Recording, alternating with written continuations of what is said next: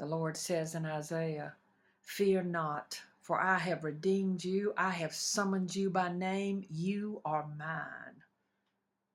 I have summoned you by name. I sit and ponder those words. He has beckoned me. He has called me by my very own name. Now, he's not only called me, he has called you. Have you answered his call? Lord, maybe I'm afraid to answer. I'm afraid to quit this job and start a new one. I'm afraid I can't quit drinking or doing drugs. I know this affair is not right, but it feels good to be in it right now because it makes me feel loved and secure. Answer his call. Don't let fear or insecurity keep you stuck where you are. There is a remedy for fear, and it is faith.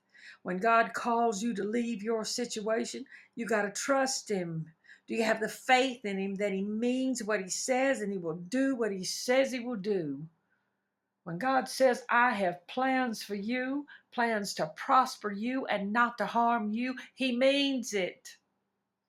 There can be no prosperity in drugs and alcohol or having an affair or living with someone out of marriage.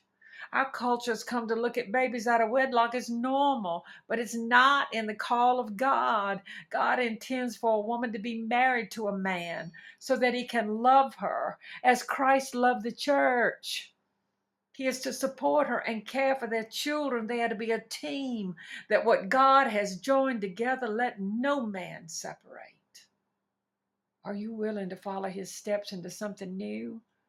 Or would you just rather stay with what you know? The Lord says, "See, I am doing a new thing. Now it springs up. Do you not perceive it? I am making a way in the wilderness and streams in the wasteland." Lord, help me. Please help me turn from my waywardness and answer your call. Give me the faith to believe what you say, and give me the knowledge to understand that you only want the best for me. Soften my heart. Open my eyes to see the future you have planned for me. In Jesus' name I pray. And from First Corinthians chapter two, verse nine and ten, "No eye has seen, no ear has heard, no mind has conceived what God has prepared for those who love him.